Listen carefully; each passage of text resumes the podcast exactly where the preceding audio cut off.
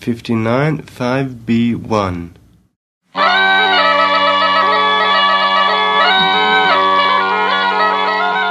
Benvenuti nel podcast Appunti di viaggio. Siamo in Sardegna, io sono Daniela Sari e insieme andremo alla scoperta di luoghi che hanno storie da raccontare. Oggi la nostra destinazione è il castello di Medusa a Lozzorai. Buon ascolto!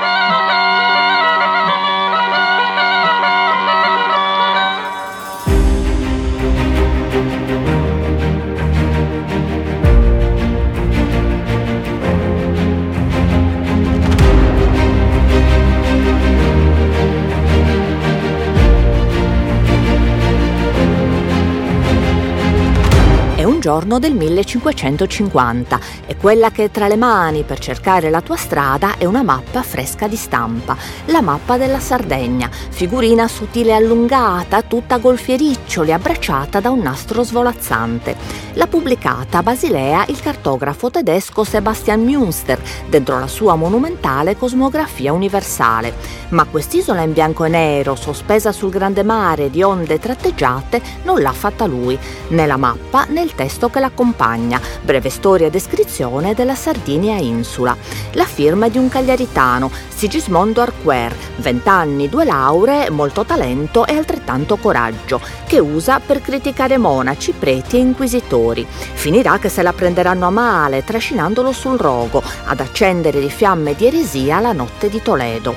Ma questa è un'altra storia che ritroverai. Per ora non distrarti, segui la mappa o ti perderai, tra città e villaggi, tra fiumi e boschi, colline e castelli, come quello che stai cercando. Eccolo là, oltre le montagne, verso il mare di Levante, a veder sorgere ogni alba, il castello Gliastro. L'ha disegnato bene Sigismondo, alto, imponente, torri robuste e tetti appuntiti. Quello che non ti dice è che ha un nome segreto, un nome di leggenda, il castello di Medusa. Allozzorai, la tua destinazione. Ma fai attenzione lungo il cammino. Questa, nel tempo che stai attraversando, è terra complicata, con una storia di solitudine di pirati, di signori ambiziosi e di contrabbandieri astuti, terra di vento, di regine e leggende antichissime.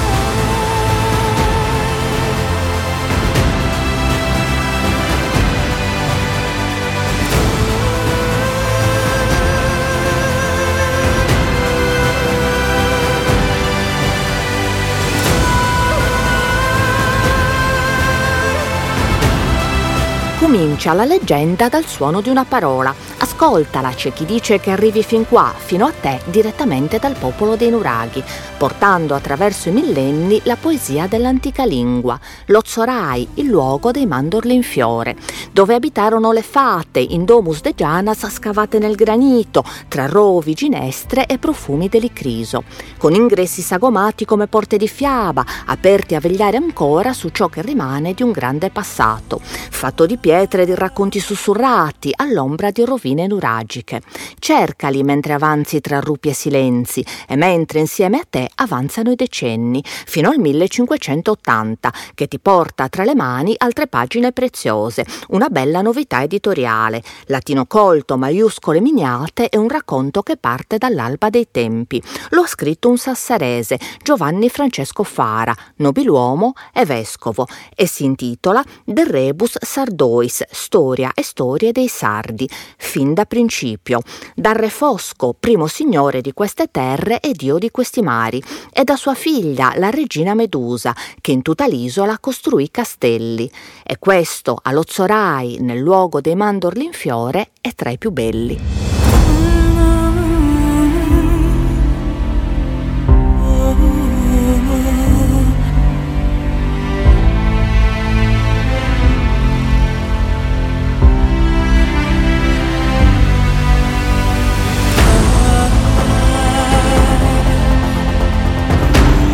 È così che le tue guide di viaggio ti hanno portato fin qua, allo Zorai e dentro il mondo dimenticato della mitologia sarda, quella dove Medusa non è un mostro con i serpenti in testa, sempre pronto a trasformarti in pietra. La tua Medusa è una sovrana, ricca e potente, bella e coraggiosa, regina di eserciti e guerriera senza paura, che combatte per la libertà del suo popolo e governa per 28 anni scacciando ogni invasore, sino a che a sfidarla sul campo di battaglia non arriva lui, Perseo, il greco che la vincerà ma lo farà nella notte, con l'insidia e con l'inganno, colpendo a tradimento, uccidendo e poi tagliandole la testa, perché ha bisogno di un trofeo da mostrare ai poeti, Perseo, che lo cantino da eroe, riscrivendo il racconto dalla parte del vincitore. È la Grecia arcaica che fabbrica un nuovo mito, mentre la Sardegna, terra dell'ultimo occidente, fatica a custodire il suo. Medusa, regina e dea, si perde fra le brume del tempo. Lei è il suo nome. Per questo sulla tua mappa c'è scritto solo Ogliastro, come forse si chiamò qui il primo villaggio. Sarà l'Ottocento amante di memorie ombrose a restituirle il castello, ricordandosi di lei, Medusa, l'antica signora.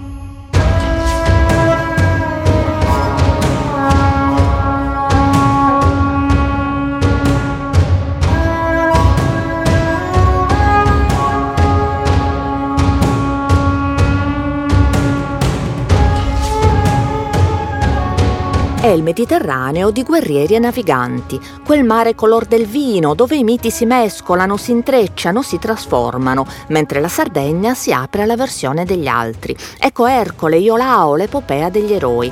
E queste acque che furono la casa del dio Fosco diventano i bagni di Era, la dea che sarà Giunone. Storie che circondano e preparano il tempo della storia, la potenza nuragica, le vele dei fenici, marinai e mercanti, e poi quelle dei punici, predatori e conquistatori, mentre il colle che fu di Medusa, da luogo sacro votato agli dei, si fa fortezza, a controllare il mare come il fiume, il guado e le vie delle miniere.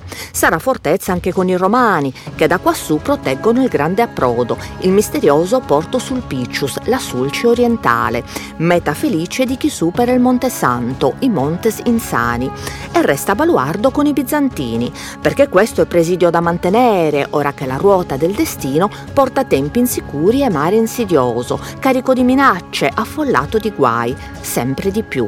Corsari, predoni, pirati che attaccano, derubano, rapiscono e fanno covo in queste paludi e tre grandi scogli che vedi laggiù, l'isolotto d'Ogliastra, luccicante di granito rosa, porfido rosso e tesori nascosti.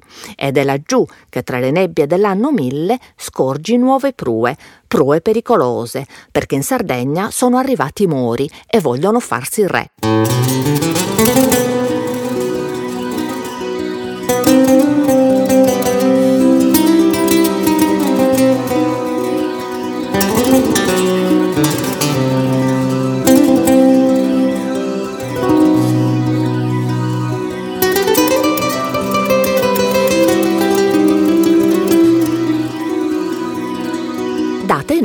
Sono lì. Ha annotato tutto Giovanni Francesco Fara e a te non resta che seguirlo in questo tempo oscuro e conoscere Musetus Rex, Musetto, Mujaid Alamiri, come lo chiama la sua gente, corsaro, emiro e moro di Spagna, signore del mare e delle meraviglie, di una corte di astronomi e poeti, di musici e scienziati e di un esercito che da Denia all'Arco di Valencia che guarda le Baleari sta portando tutto qui, tutto sulla grande flotta, che attracca non per razziare, ma per occupare. Comincia dal nord Museto, forse da Turris Libisonis, Porto Torres, per arrivare ovunque, anche qua al castello Gliastro, perché vuole la Sardegna il signore di Denia, ma vuole anche questo mare aperto ad est, ad altre coste, per partire da qui verso nuove conquiste. Vuole la penisola d'Italia Museto, vuole le città ricche, le repubbliche marinare, la cristianità, vuole prendersi tutto, vuole prendersi Roma.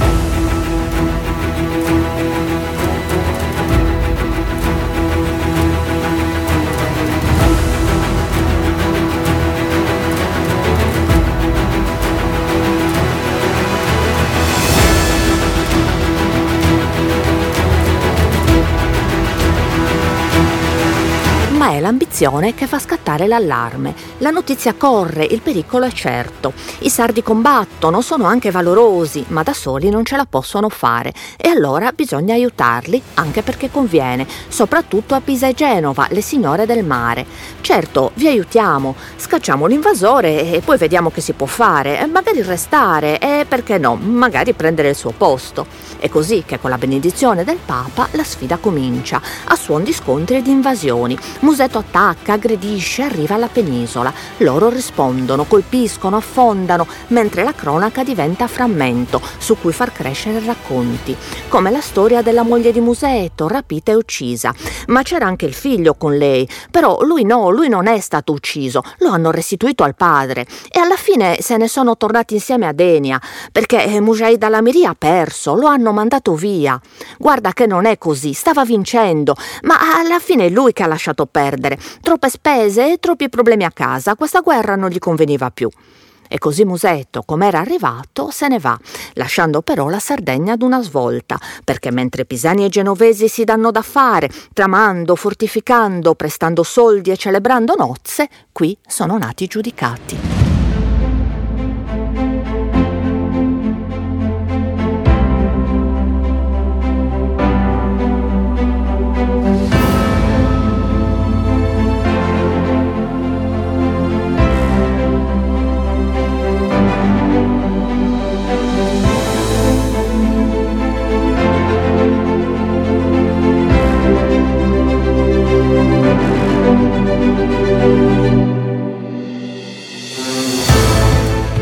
L'isola comincia il suo medioevo da romanzo, si scopre con un villaggio in più, fondato proprio quassù, sul picco impervio di montagna da un capraio, scappato dagli invasori e dalla malaria di queste paludi, spinte sino allo stagno a sfiorare un mare che conta tutti i riflessi del blu lo ha chiamato Baunei, il suo nido d'aquila, destinato a diventare un borgo incantato.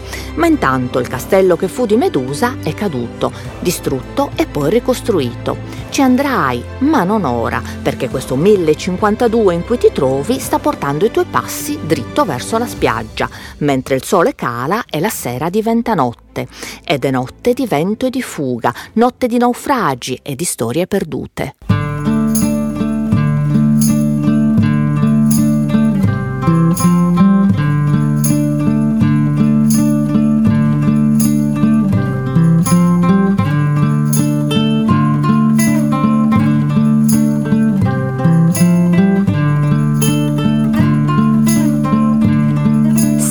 L'anno, il 1052, te l'ha dato il vescovo Fara nel suo racconto dei fatti, per i dettagli devi uscire dalla cronaca e concederti alla leggenda quella che ha raccolto qui uno studioso che ormai conosci bene, Gino Bottiglioni, il grande glottologo, l'impareggiabile curioso, che all'alba del Novecento se ne va in giro per l'isola armato di penna, di inchiostro e di taccuino, a caccia di storie, per studiare ogni sfumatura della lingua sarda.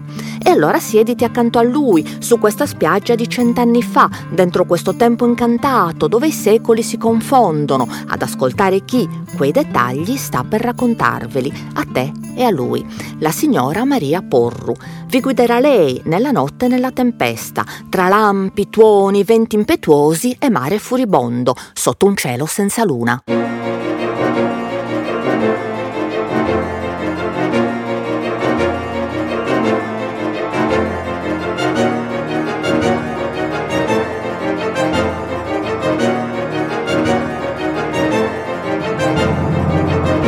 Quando tutto inizia ancora splendeva il sole, sui sogni e sui sorrisi di una principessa che era molto innamorata, ma dell'uomo sbagliato, perché lei era la figlia del re e della regina di Navarra e si era messa a fare all'amore, a fasteggiare di nascosto con lo scudiere di babbo suo, il re, che quando se n'è accorto l'ha chiusa in prigione, ma l'innamorato l'ha fatta scappare e sono partiti su un barcone, tutti e due, a cercare migliore fortuna.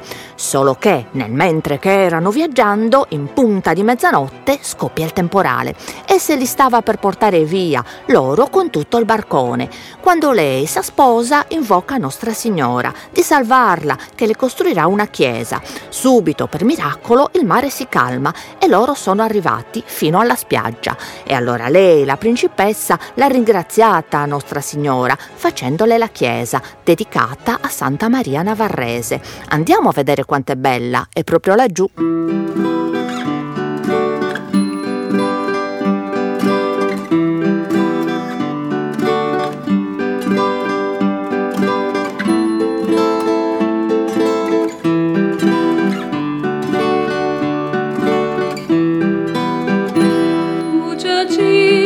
Intorno alla chiesetta, bianca e preziosa, è cresciuto il villaggio e anche molte altre versioni della storia.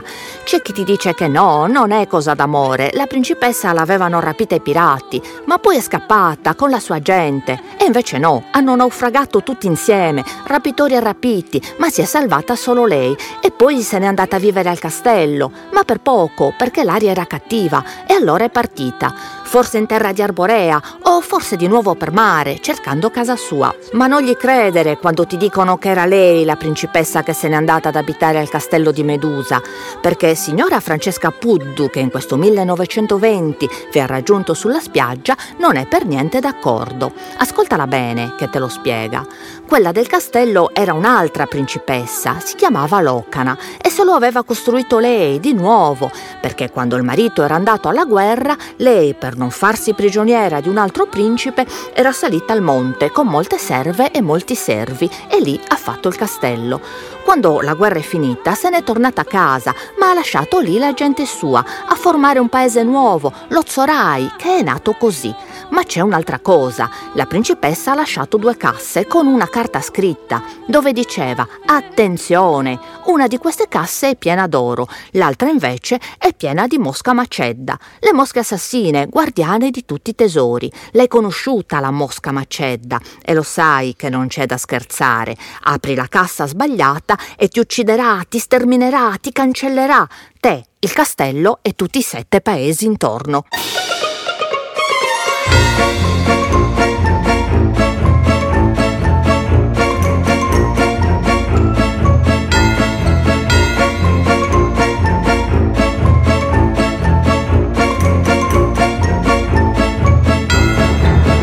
Ma mentre il racconto scorre, altri anni passano e quella che incontri nel 1117 è una storia più che magica, è una storia miracolosa, la storia di un pastorello morto e di un vescovo che passa di qua.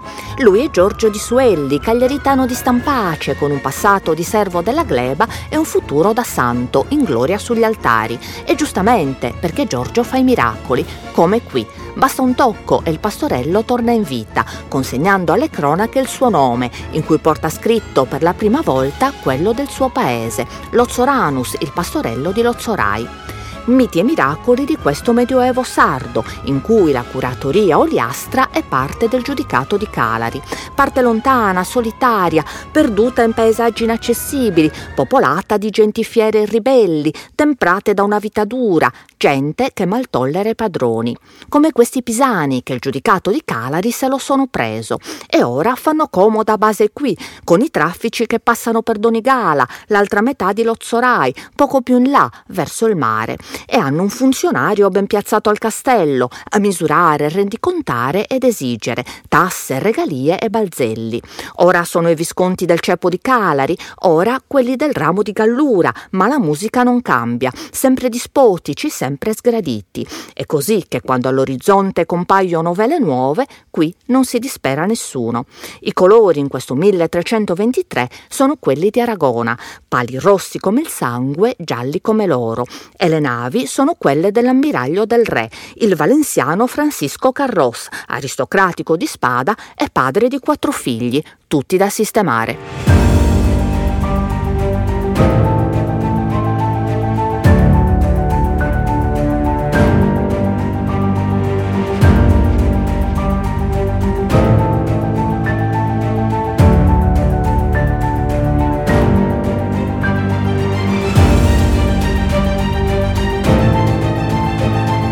Per questo che lui, l'uomo di fiducia di Re Giacomo II, se li ha portati tutti appresso, quando il suo signore l'ha mandato a rivendicare la Sardegna, che gli appartiene perché è dono del Papa, sotto il comando di Alfonso, principe d'erede e con il fior fiore della nobiltà.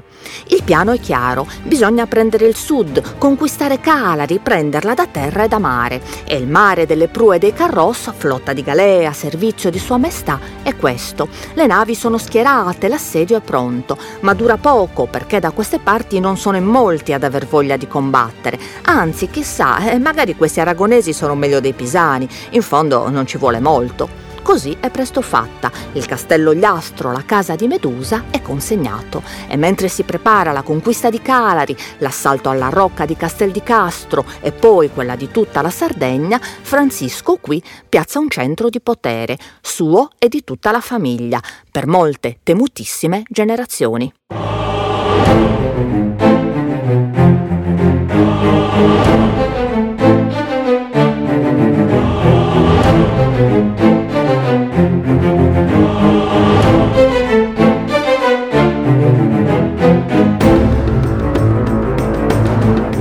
maggio del 1324, quando questa terra la ottiene in feudo, prima spodestando altri nobili rivali cui il re aveva inizialmente deciso di concederla, poi sempre allargandosi, aggiungendo un pezzo dopo l'altro, Tortolì, Lozzorai, il castello di Quirra e l'Ogliastra tutta intera, intrecciando storie che meritano racconti a sé, e cominciando una dinastia, un mondo familiare di potere e di intrighi, di tradimenti e di delitti, di arroganza e di vendetta, che è visto da da vicino visitando a Cagliari il castello di San Michele, che diventa in fretta l'altro loro presidio, l'altra intoccabile Roccaforte, mentre da qui prendono braccia e ricchezza, circondandosi di tagliagole contrabbandieri, formandosi un esercito personale, trafficando in mille affari, raramente leciti e quasi mai dichiarati. E la corona lascia fare, perché qui i carroz servono, controllano il mare, tengono a bada le tribù di montagna e soprattutto tengono a bada quelli di Arborea, sempre frementi di ribellione e di indipendenza, sempre pronti a raccogliersi in schiere sotto il vessillo dell'orgoglio, l'albero verde in campo bianco. Così li premiano il re e li ritrovi questi carroz conti di Quirra, che poi diventerà marchesato. Sarà il tempo a sconfiggerli, lasciando passare questo castello in altre mani, altri feudatari, fino a che gli spagnoli se ne vanno, scambiati con i Savoia, e fino a che nel 1839 anche in Sardegna si abolisce il feudalesimo. Lo Zorai comincia il suo cammino verso un futuro di libero comune e il castello Gliastro ritrova il suo nome, Castello di Medusa.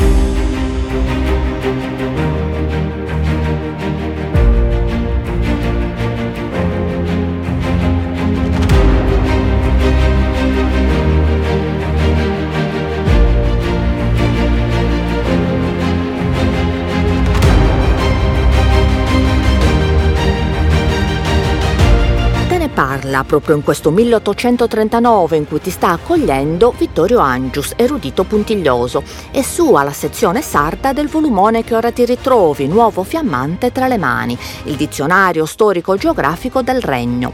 Sfoglia fino alla L come lo Zorai, dove si vive di vento di levante e nebbie di palude, mare mogliastrina sospesa tra due fiumi che la gente di qua chiama Palmera e Sarenada. E se vuoi trovare acqua da bere, anche se non è granché un poco salmastra, devi andare a Safuntana Beccia, nel rione di Sant'Elena, dove c'è la chiesa parrocchiale, mentre Santa Barbara, più piccola, a Donnigala, è una succursale. E per tutte e due si fa festa, ma anche per altri santi, con corse di cavalli, balli, convitti e fuochi di gioia. E poi ci sono vigne prospere e vini buoni, e i lozzoraini sono gente laboriosa, allevano, coltivano e vanno per mare, conoscendo bene ripari e insidie. Lo sanno che l'isolotto d'Ogliastra protegge da tutti i venti, tranne Grecale e Scirocco. Invece, quei saraceni che si avvicinarono un giorno del 1806, questo non lo sapevano.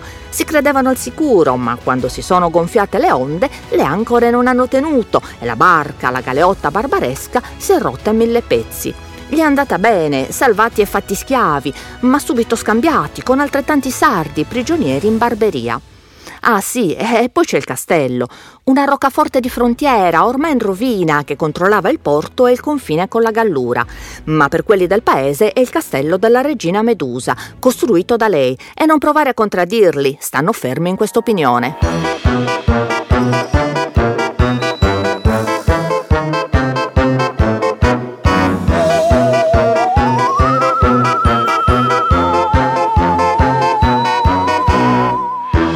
Eccoti finalmente a quelle rovine, a ciò che resta delle antiche mura di porfido, un tempo fiere temute, adesso spezzate, ma immerse in un paesaggio con tratti ancora antichi, olivastri, agavi e fichi d'India, macchia mediterranea cosparsa di piccoli fiori profumati e selvaggi, così come erano al tempo che ti racconta Vittorio Angius, il tempo di quei lozzoraini laboriosi.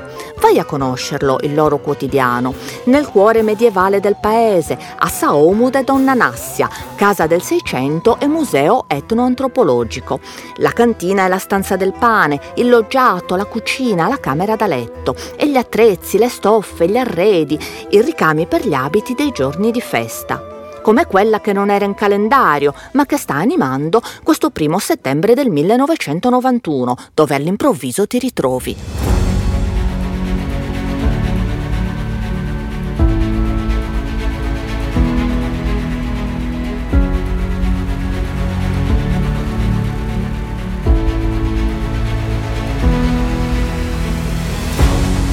Esci, corri verso il mare, davanti all'isolotto d'Ogliastra. Solleva lo sguardo, là in cima c'è qualcosa di nuovo.